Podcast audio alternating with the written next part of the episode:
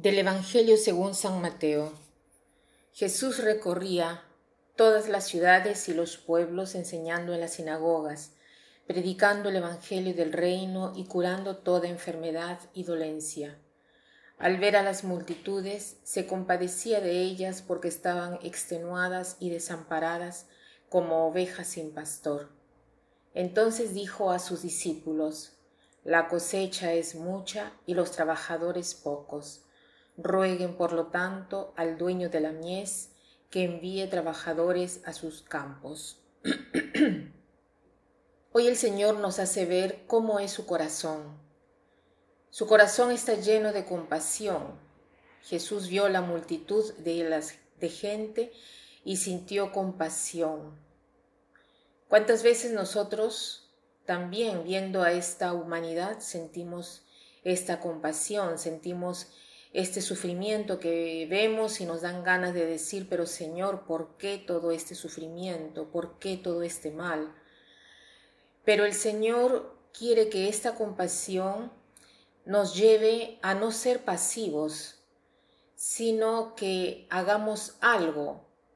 A veces nos falta el salto del sentir a decir: Señor, ¿qué cosa puedo hacer yo para aliviar este sufrimiento de la humanidad? O sea, cada uno de nosotros debe tratar de encontrar su posición, su vocación, su rol específico en medio de este mundo que sufre. Porque en definitiva, ¿qué cosa significa descubrir la propia vocación? Significa descubrir en qué modo yo puedo aliviar el sufrimiento de mi prójimo. Esa es mi vocación, esa es mi llamada. Porque cualquier cosa yo elija de hacer en la vida tendrá que ver con la vida de los demás, con la vida del prójimo, y lo puedo mejorar o empeorar, depende de cómo me relaciono, de lo que hago y cómo lo hago. Entonces tratemos de ver qué clase de dones el Señor me ha dado. Acá dice que sentía compasión porque estaban extenuados, cansados como ovejas que no tienen pastor. Pero ¿qué solución le doy yo? Dice el Señor: oren al patrón de la mies para que envíe obreros a su mies. O sea, el hecho que el Señor nos invite a una relación más íntima con Él en la oración nos hace ver que el ámbito de la oración, teniendo esta intimidad con Dios Padre, logramos ver quiénes somos nosotros y qué cosas podemos hacer para colaborar con este mundo. Y es ahí donde podremos descubrir que somos los trabajadores que el Señor quiere mandar, porque la mies es abundante. Entonces, no desperdiciemos más un momento de nuestra vida, ni tampoco daremos un paso atrás para evitar esto, sino que trataremos de ver cómo puedo hacer eficaz mi empeño. Hoy el Señor nos está diciendo: ¿cómo es tu vida de oración? ¿Logras dedicarme tiempo? ¿Logras entrar en ti mismo para ver cuáles son tus dones, tus deseos? ¿Qué cosa busca tu corazón y cuáles son las cosas más urgentes?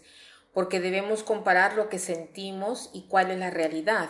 O sea, para ser más efectivos en el mundo, no basta ver qué somos y qué cosa debemos hacer, sino ver qué cosa hay que hacer.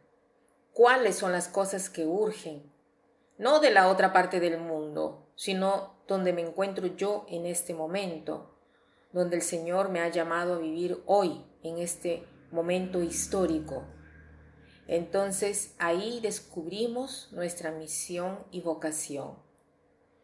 Como propósito del día podemos hacer esto: dedicarle un poco más de tiempo a la oración y ver cuáles son los problemas principales que encuentro a mi alrededor, y ver también a qué cosa el Señor me está llamando y cuáles son los dones que puedo poner a disposición. Para terminar, quiero citar esta frase que dice así: si aprendiesen a construir ustedes mismos con el mismo empeño con el cual tratan de demolir a los demás, serían maravillosos. Si aprendiesen a construir ustedes mismos con el mismo empeño con el cual tratan de demolir a los demás, serían maravillosos. Que pasen un buen día.